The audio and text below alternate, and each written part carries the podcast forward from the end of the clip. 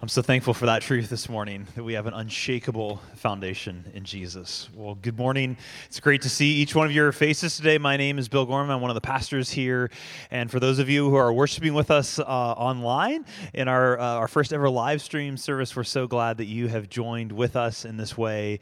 And uh, this is just, it's an exciting day, not only because we are now live streaming, but also we have a, kind of a treat this morning. We get to hear from our senior pastor, founding pastor Tom Nelson, uh, who spends a lot of time time at our Leawood campus, but it's great to have Tom here with us uh, at Brookside. It's been a little while since we've had the chance to do that, and so we're just delighted to have Tom here. If you've not met Tom before, like I said, he's a senior and founder pastor of Christ Community, and uh, yeah, I've known Tom for a long time. We've gotten to work together, and uh, I was realizing, you know, my first, I met Tom as a freshman in college, and uh, Tom has just been a, an incredible gift and influence on my life, and so it's always, always good to sit under his teaching of God's word, and uh, we're we're in for, uh, yeah, just a good good word from him this morning. So um, I'm going to uh, read uh, scripture uh, for us, actually, here.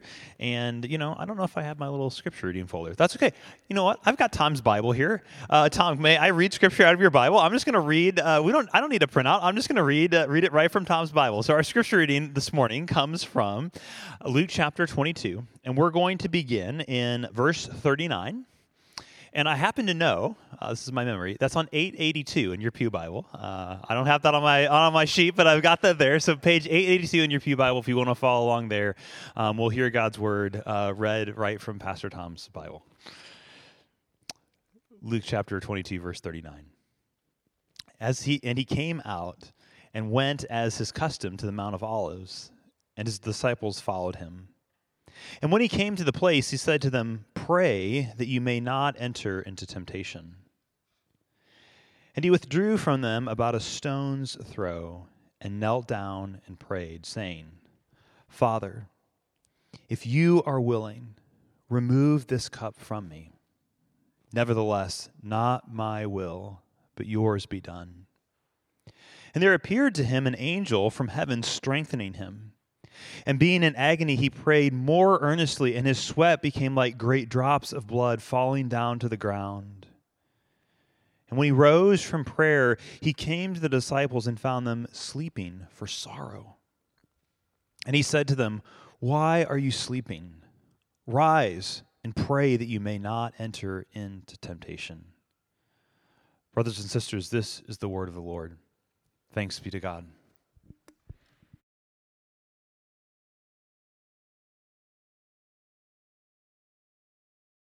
Well, good morning, everybody. Uh, I am Tom, and uh, welcome. It's nice to see you. Nice to see all of you online today.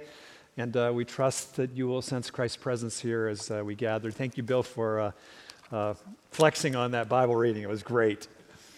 Um, across our campuses, we are discovering and exploring perhaps the most brilliant gospel writer imaginable, the gospel writer of Luke. And in this series, Rediscovering the Kingdom, uh, Jesus invites all of us, wherever we are in our spiritual journey today, into his school of prayer. And I thought before the message, I'd like us to bow our heads and hearts and pray before the message. Would you join me? Just bow your heads and hearts as we pray and, and get our hearts ready to hear God's word, wherever we are this morning. First, if your head's bowed, would you pray for your heart and mind this morning that you would hear God's specific word of encouragement or challenge for you today? Pray for that. Pray for those who are near you, both in physical proximity and in friendship or family, that they would hear from God this morning. And pray for me that I would be a conduit of the Spirit guiding us into the truth and grace of Holy Scripture. Father, Son, and Holy Spirit, may the words of my mouth and the meditations of each one of our hearts be acceptable to you, for you are our rock and our Redeemer. Amen. amen. Love that amen. It's hard to believe that it's been over 30 years since uh, my bride and I left Dallas after finishing school I jumped into a 24 foot Ryder truck with all our earthly possessions and our six months old son, Schaefer, and made our way to Kansas City to begin Christ Community. I remember as if it was yesterday. And actually, you think it may be one of the highest points of entrepreneurship, but actually, I remember most one of my lowest points of life. Walk with me for a moment in that because it was a crucible of fear and doubt like perhaps I have never experienced. Soon after we arrived in Kansas City, my father in law, Bill, called from Dallas and asked me these questions. Uh, after a little initial conversation about our favorite sports team, he said to me and asked me the question now, Tom, where is your church? Um, and then he said, How many people are in your church? And then there was this silence.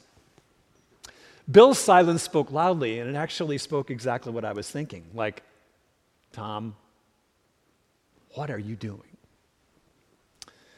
And I have to say that after I hung up the phone, my eyes fluttered in a puddle of tears. I knew he was right. It was like, it hit me like a ton of bricks, like, Tom, what are you doing? Are you crazy? And I remember the fear and the doubt that led me to another bedroom on, our, on the level of our condo, and I closed the door. Maybe I slammed it, I can't remember. And I got down on my knees in a puddle of tears again, and I cried out to God. And some of the most amazing, overwhelming crucible of fear and doubt, where I thought, the only path forward is devastating failure. Like, God, I'm way over my head. God, help me. Now, we find ourselves in places like that, don't we? And prayer may not be the most natural response, but have you ever been where I have been? Maybe not in starting a new organization, but I bet you have faced, and maybe are facing today, some very difficult crucibles in life where fear and doubt overwhelm you, and where you feel like you're over your head. Again, maybe you are there this week as you look ahead. Maybe it's a crucible of fear prompted by an overwhelming challenge at work.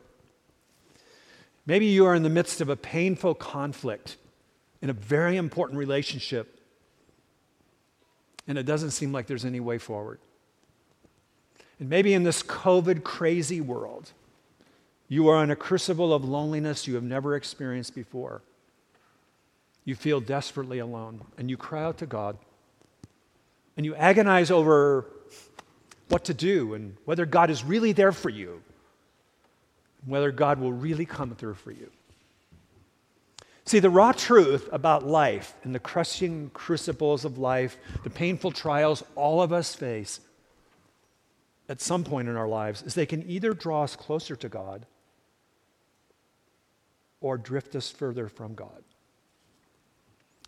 Isn't it true that these crucibles of trial and difficulty and temptation and doubt and fear can deepen our faith, but they can dilute it? Think with me for a moment, would you? Like, what is the thorny trial, the gnawing disappointment, overwhelming obstacles you may be facing now in your life? What is it? Hold that in your mind and heart for a moment. Let me ask you the question that I ask myself Is that drawing you closer to God, or is it drifting you further from Him? Is it causing you to pray more, or is it causing you to pray less? This tension rides across the shadow of this text this morning. If you have a Bible, turn with me to Luke's Gospel, chapter 22. Luke's gospel follows Matthew, Mark, and then Luke. And Luke's gospel is perhaps one of the most brilliant literary masterpieces ever written. We're going to see that powerfully this morning. In our text this morning, we encounter Jesus facing, if not the most, perhaps second, most excruciating crucible of his earthly sojourn. He is overwhelmed, he is in deep agony. And how does Jesus face this? How does he deal with the overwhelming crucible that he finds himself in? Well, we're going to see in our text that Jesus faces his head on, but on his knees of fervent prayer. And here in chapter 22, y'all, brilliant Jesus invites you and me into his school of prayer. And in the school of prayer, and this text follows three developments. This is how the text is arranged. Three lessons in the school of prayer. Whether you are new to the faith, whether you are doubting your faith, Whether you've been a Christian for a long time, three timeless lessons Jesus teaches us. So let me frame those as we enter in so you can kind of have either taking notes or it frames the logic of your mind. First, the first lesson is that fervent prayer protects us. Secondly, fervent prayer deepens us. And third, fervent prayer empowers us. So keep that in mind as we walk through the text. If you have your Bible open, you'll notice the first lesson Jesus teaches us in the school of prayer, and that is fervent prayer protects us. Notice verse 39 as we set the context. Luke sets it for us, and Jesus and his disciples are now in Jerusalem. They will walk back and forth each day from the city center, the Temple Mount, Herod's brilliant temple, back across east up a kind of mountain, called the Mount of Olives, for a time of rest in the evening and solitude. It is called the Mount of Olives. Now, the Mount of Olives, as it sounds, was named after the many olive trees that were there. And if you were in uh, the Mount of Olives, you look west and you can see from the eastern hill across Jerusalem. It's a beautiful sight, stunning sight. The gospel writers, Matthew and John, and again, I want to encourage you if you have been reading the Bible or you're newer to the Bible, we have Matthew, Mark, Luke, and John that give us a more full texture of this story. So I'm going to be gleaning a little bit from the other gospel writers to fill in narrative texture. The gospel writers, Matthew and John, give us more narrative texture, more specificity than Luke. And they point out that Jesus' disciples are in a garden. Now keep that in mind the Garden of Gethsemane. Gethsemane in the original language means the place of the olive press. Okay? And olives were crushed there, and olive oil was a very important staple, but also a very important barter currency in the ancient world. But keep this in mind that Luke doesn't miss anything. And so, in this place of the olive press, will be the place where Jesus is crushed in agony, his greatest crucible, or second greatest crucible. It is also here that Jesus prays and he invites all who are his apprentices to join him in it. Look with me at verse 40. And when he, Jesus, came to the place, he said to them, Pray that you may not enter into temptation. Now, the word Jesus uses here, uh, that is given to us through Luke, uh, translated in English, temptation can also be translated trial. Now, what, what's going on here is he's not describing, you know, an annoyance or frustration. We all have those, right? Uh, I have those. Uh, when my technology doesn't work really well, I just got a new Garmin, I love Garmin watch. I'm still trying to figure out how to pair this thing. Uh, maybe you have these challenges, or you know, your schedule isn't falling into place. You're constantly interrupted. We've had those moments, right, of frustration. But that's not at all what this word means. This is an unusual idea of overwhelming circumstances, a crushing reality that overwhelms us. It doesn't just describe the propensity of a fallen human life, like yours and mine, to be enticed and seduced by evil or wrongdoing. It's about being emotionally crushed in life with overwhelming difficulty. So keep that in mind. That's why I'm using the word crucible. It's probably the best idea here. Now, I want you to observe with me how Jesus' words speak so powerfully right away about the protective effects of prayer. In fact, Luke will frame it and call it literary inclusio. Look at verse 40 and 49. This whole section is wrapped around this idea. And it's the idea that prayer protects us. Prayer has a protective effect. And it's built into this text literarily and in repetition. So keep that in mind. Now let's recall Jesus' words here for temptation in the context of prayer has already been recorded by Luke in chapter 11. So in chapter 11, the disciples are so overwhelmed with Jesus' prayer, they ask him, Jesus, teach us to pray. Teach us to pray. And so Jesus responds by saying to them the Lord's Prayer, and specifically, lead us not into temptation. Jesus emphasizes that prayer has a profound and, yes, mysterious protecting effect in the world. So keep that in mind. Prayer protects us.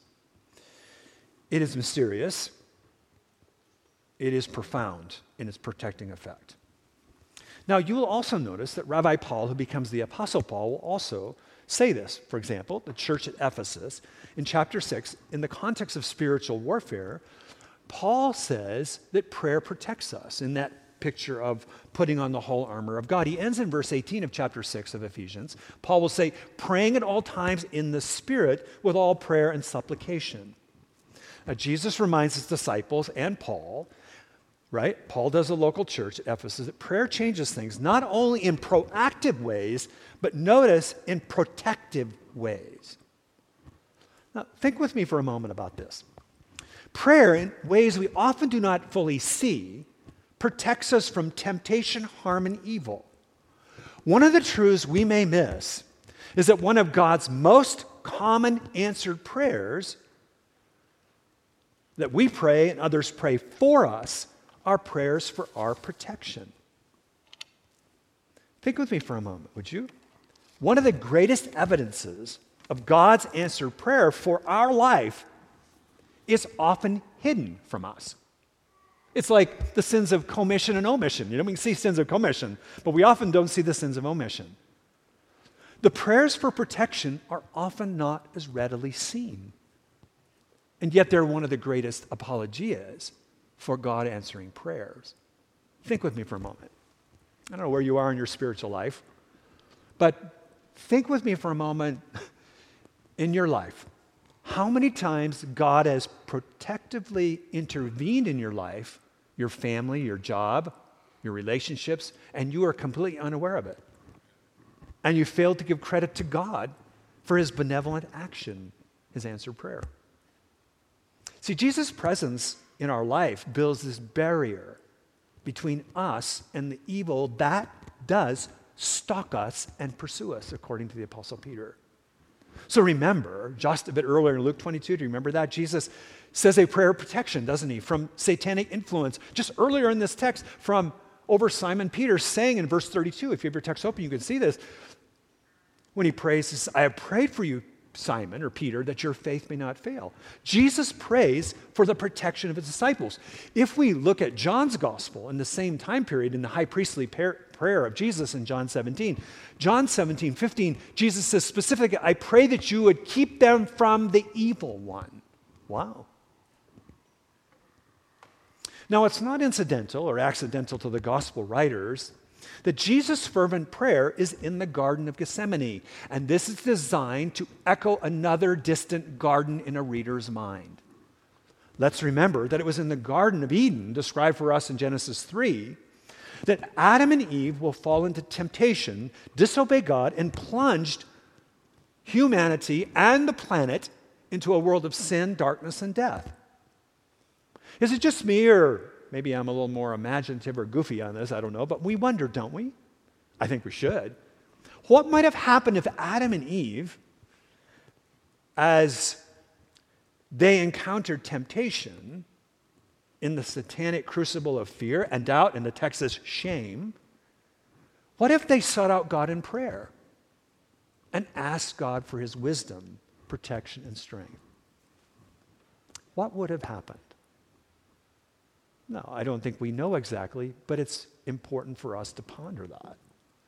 And here, Luke reminds us, with this clearly in mind, in the biblical story, it will be in another garden, the Garden of Gethsemane, where Jesus, in his prayerful obedience, will overcome the prayerless disobedience of Adam and Eve and the far reaching cosmic tra- tragedy that occurred in the Garden of Eden. So we may wonder why is prayer so important? And there are many answers to this, but why is so, prayer so important in our lives, our families, our workplaces, our church family? For one thing, Jesus says, and perhaps it may be the most important, at least in the order of what he says, is prayer has a remarkable agency. It has a powerful protecting effect on us and those we love in our world. Now, this is significant. We must keep in mind the stewardship of our lives. If you're an apprentice of Jesus, you have a priestly role in prayer, in praying for us, for uh, your life, and for others. See, we've been entrusted with the stewardship of praying for protection over others. And indeed, it is a mystery. Luke wants us to see, notice in the text, that Jesus does not want his disciples to miss lessons about prayer. Now, I want you to notice very carefully in the text this. Rather than praying directly with his disciples, as I'm sure Jesus did many times, you will notice verse 41. Luke tells us Jesus withdraws from his disciples to pray. Now, notice the spatial progression. Surprisingly, shockingly in the narrative, he doesn't go far, far away from his disciples. And Luke tells us, unlike the rest of the gospel writers, Matthew, Mark, and John, notice his phrase, a stone's throw away. Now, Luke does never, never waste a phrase. There's no throwaway phrase in this throwaway stone. It's fascinating. Now, I don't know how far you can throw a stone. you know, it depends on how strong you are, probably how big the rock is, right? But this is not incidental or accidental to the text.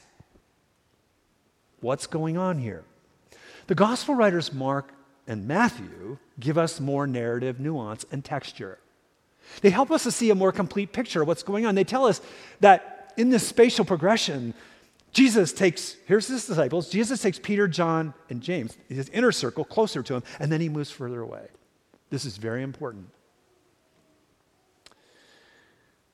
The gospel writers are telling us something. They're pointing to Jesus and saying Jesus is not only making space for more intimate conversation with the Father, but by his words, posture, and example, he is teaching his disciples about prayer. And Luke mentions they fall asleep three times, or they fall asleep. Matthew and Mark mention they fall asleep three times, which is fascinating, right? But they stay awake long enough, at least Peter, James, and John, to hear Jesus or some of Jesus' prayer in perhaps the most intimate moment of triune intimacy in all of Scripture. Wow. And they never forget it as it's passed down to the writers. This is important for us to grasp. Some of Jesus' very words, Jesus' very words of intimate prayer in that mystery of the triune God are recorded for us right here. And they're designed to rivet our attention of mind and heart and body. And here we find the second lesson Jesus teaches us. Again, first, prayer, fervent prayer protects us. Secondly, it deepens us. Notice where this text goes. Prayer not only changes things, we hear that, but prayer changes us. Prayer is one of the greatest conduits for our spiritual formation in greater Christ likeness. It's one of the greatest gifts of spiritual growth. We are invited. Now, think about this, and we see this clearly in John's rendition of this text in the upper room. We are invited, if we're apprentices of Jesus, we are invited to a deep intimacy with God, not unlike, not fully, but not unlike the triune God and its intimacy with Father, Son, and Spirit. And some of that intimacy is accelerated at least it seems like in the text and other biblical texts, when we are in the midst of the most difficult circumstances and agonizing crucibles and overwhelming trials and deep disappointment and deep loss in our life. Now, notice, after moving a short distance from his disciples, Jesus intentionally gets on his knees and he draws near to his heavenly Father in fervent prayer. Look at me at verse 42. He says, Father, if you are willing, remove this cup from me. Nevertheless, not my will, but yours be done. Now, what's going on here? Here we are given, again, one of the most amazing, transparent, and emotionally vulnerable pictures of Jesus in his full humanity, his sinless humanity. You will notice how the gospel writers emphasize his emotional vulnerability, his transparency. They are striking. Not only to the Father in prayer, but Mark's gospel records Jesus' vulnerability before his disciples. Something illuminating important is going on here we must not miss. In fact, in Mark's gospel, chapter 14, 34, Jesus' words to his inner circle of disciples is incredibly insightful. Hear it. My soul, can you imagine Jesus saying this? My soul is very sorrowful, even to death. Eugene Peterson, who is a wonderful biblical scholar, particularly in Hebrew, but also in Greek. He's now with the Lord, but he wrote a paraphrase called The Message. I highly commend it to you. He captures best this text, capturing Jesus' transparent and emotional vulnerability. This is what he says Jesus plunged into a sinkhole of dreadful agony. He told them, I feel bad enough right now to die. That's it. Jesus articulates the agonizing contours and sorrowful depths of his soul to his closest friends. Jesus knows the way ahead of him, doesn't he? The cruel cross that awaits him, the crushing weight of bearing humanity's sin on him, he will soon enter. And that will make him experience something he's never experienced in eternity past. In all the mystery of time, of separation from intimacy with the Father and the Spirit. The physical, emotional, and spiritual, I don't know what word to say, horror of what lies ahead of Jesus as the eternal creator son of the triune God, you and I can simply not fathom. I doubt we, as finite created creatures, could ever handle it if we were exposed to it. Think about that. Jesus fervently appeals to the Father, no wonder to be spared, and he describes his crushing crucible as a cup. And you go, a cup? Hmm. You know, that's something I do at Starbucks. What's a cup? Well, Jesus' listeners in the first century understood immediately what it was. They were steeped in Old Testament texts and Old Testament history. For example, a prophet Ezekiel and Isaiah captures the idea of the metaphor of a cup as God pouring out righteous wrath and justice on evil. So, this picture was suffering and affliction, particularly God's righteous wrath on sin. And it's not accidental that here, the picture, the vivid word picture Luke gives us, is the wrathful cup of a holy God is going to be poured out on Jesus, this incarnate, sinless Son of God. No wonder then, in the midst of Jesus' fervent prayers, y'all, there is literally a visible physiological effect on his sinless incarnate body. Yet, in fervent prayer, Jesus will ultimately, won't he, yield in complete trust to the will of the Father. He will say, Not my will, but yours be done. Now, prayer pursues deeper intimacy with God and deeper intimacy with God, friends, yields our will and submissive obedience to God's will in complete trust. This is where prayer takes us. In prayer, we talk with God, yes, but prayer's primary efficacy is that we listen to his voice and we seek his will and we align our will with him.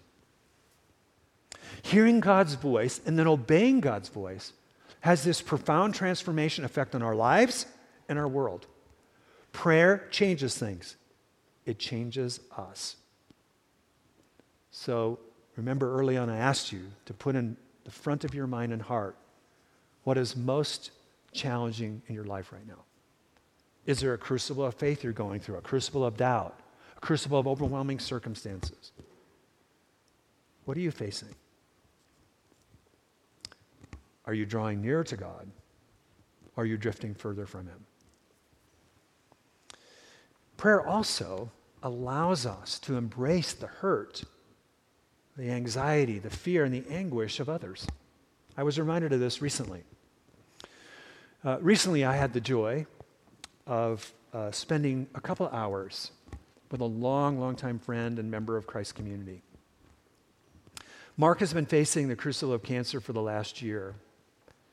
And um, he and his precious bride Sharon had just made the decision to move Mark to a hospice care context. We spent two hours in their home preparing his mind and heart to walk through the valley of the shadow of death. Mark and his wife Sharon and I spent this time, a truly wonderfully sad time together.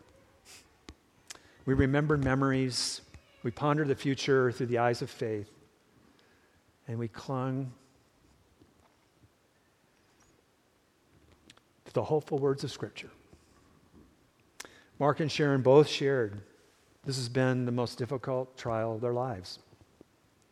But in that, their joy has blossomed. Their faith is strengthened and their intimacy with God has deepened. And they said periodically, their church family and the prayers of God's people have encouraged and sustained them. Just a couple days ago, we lost Mark. But he was welcome to his eternal home. The reality of prayer's transforming power is wonderfully captured by the New Testament writer, the book of Hebrews, chapter 4:16. Hebrews 4:16. Let me share that with you. Let us then with confidence draw near to the throne of grace that we may receive mercy and find grace and help to help in time of need. Can I encourage you with something wherever you are in your spiritual life today? To memorize this text. Wrap it around your heart and apply it to your life this week.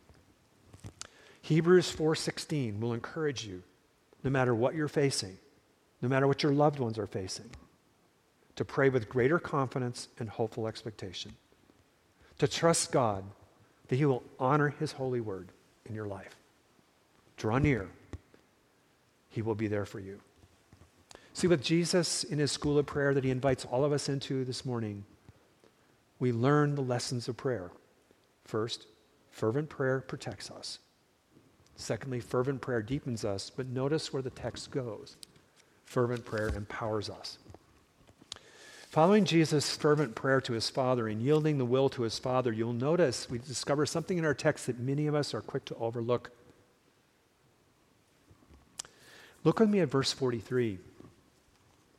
And there appeared to him, that's Jesus, an angel or messenger from heaven, strengthening him. See, in our modern Western world, we may dismiss or gloss over this as an historical superstitious nicety of an angelic being. But we are clearly told in verse 40, 43 that in direct response to Jesus' fervent prayer to the Father, an angelic being is dispatched to be with Jesus in his time of greatest need. There is an angelic presence and supernatural empowerment that is not fully explained by Luke, but it's never doubted by Luke. Have you ever wondered, maybe you have, I have. Have you ever wondered whether God will move heaven and earth in answer to prayer? That question is definitively answered here in Luke 22.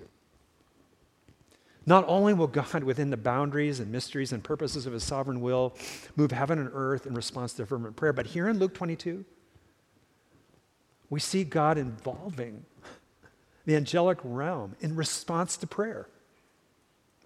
Do you, if you are a follower of Jesus and embrace the gospel, do you, do you grasp the unimaginable, powerful agency you have in prayer? Now, sometimes I grow weary in prayer, of course. And I'm sure you do at times. Sometimes it's easy to doubt my prayers. Seems like they're shooting off the wall, right? The prayer makes a difference. And when I fail to see answers that I want from prayer, I tend to become more prayerless rather than more prayerful. Yet here we are reminded in, to be invited into Jesus' school of prayer. And we are encouraged that God not only hears our prayers, but God will, under his sovereign oversight, he will move heaven and earth to answer your prayers for yourself and for your loved ones, for our city and our world. It is a mystery, but it's true. As we seek our gracious God in prayer, you and I can be confident. He will move to protect us. He will draw near to us. He will empower and strengthen us for anything we face this week. And God will not necessarily remove our temptation or trial or crucible or hardship, will He? But He will be there with us. He will strengthen and provide grace and mercy in our time of need. Prayer changes things, and it changes us. So, what challenge? What's keeping you up at night? What are you facing in your life? A long term gnawing disappointment? Deep doubt? Fear? What is it? will you face these trials on the knees of fervent prayer? Let me ask you, what is a next step that you can take on prayer this week? Again, perhaps you're exploring the Christian faith, you're struggling with gnawing doubt about the Christian faith. I would just challenge you simply and humbly to pray these prayers. Simply, and I often pray in the beginning of my day. Maybe it's as you get up in the morning. Say, God, if you're real, make yourself real to me. Make yourself, and do it this week, every day.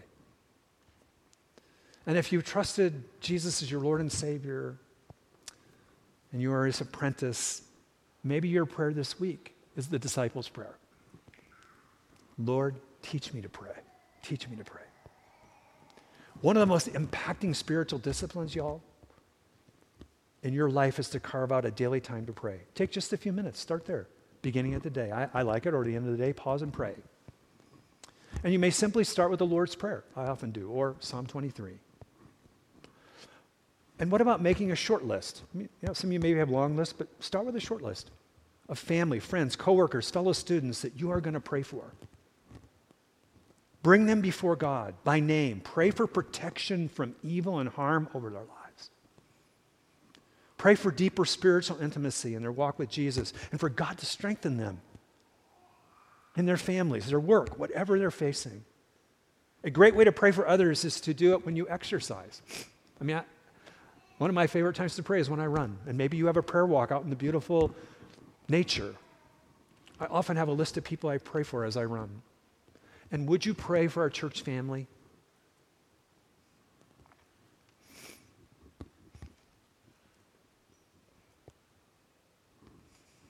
And pray for our pastors. We need that. And if you've not signed up for the form.life, I encourage you to do that. Many of our family members across the campuses are praying. And in just a few weeks, we're going to have a 10 week dive in the form.life. If you haven't signed up, I encourage you to. I encourage you in your prayer. We're going to have 10 weeks focus on prayer in the form.life. As apprentice of Jesus, let's remember we have a priestly calling. We don't often think of ourselves as a priest. You are a priest biblically if you are a follower of Jesus. And a priest has this incredible privilege of interceding with people and God and bringing them together in a bridge of intimacy.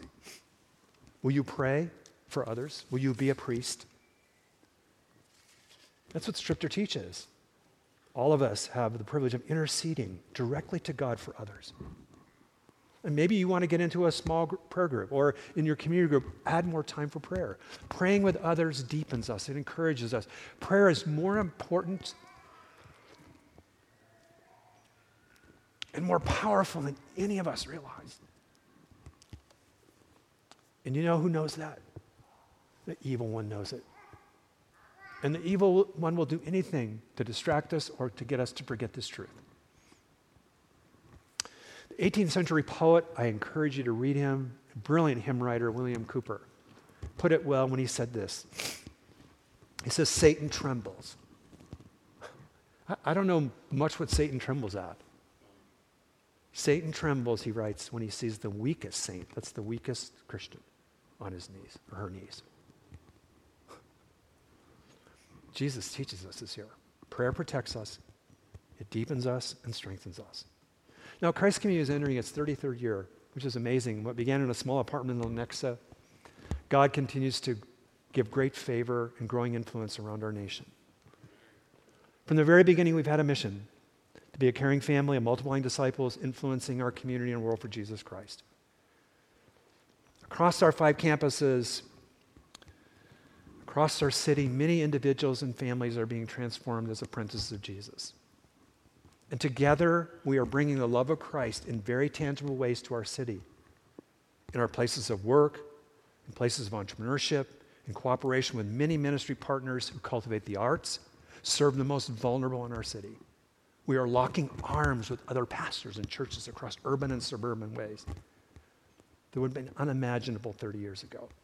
And together, as part of this church family, we are influencing our nation now like never before through a growing national pastor and church leadership network. Maybe you've heard of it called Made to Flourish. Made to Flourish, going now in its sixth year, is in over 20 cities with a network of 3,700 pastors who are touching churches all across the country. We are serving the global church in many places, including Kenya, China, Iran. So how can this be understood? Friends, how can this be explained? It's not because we're so good or so great or so smart. The past and unfolding, and unfolding, Christ's community story, can only be explained through the supernatural work of God and only grasped through the eyes of bold faith and fervent prayer. Christ's community cannot be explained apart from that. Prayer changes things, prayer changes us. And may we be a people of fervent prayer. And with Jesus' disciples, I trust wherever we are, we too cry out to God this morning Lord, teach us to pray. Let's pray together the Lord's Prayer as we close. Let's say it slowly and deeply, okay? This is our Lord's teaching. Our Father, who art in heaven, hallowed be thy name. Thy kingdom come, thy will be done, on earth as it is in heaven. Give us this day our daily bread, and forgive us our trespasses, as we forgive those who trespass against us. And lead us not into temptation, but deliver us from evil. For thine is the kingdom and the power and the glory forever and ever. And Jesus' church said, Amen.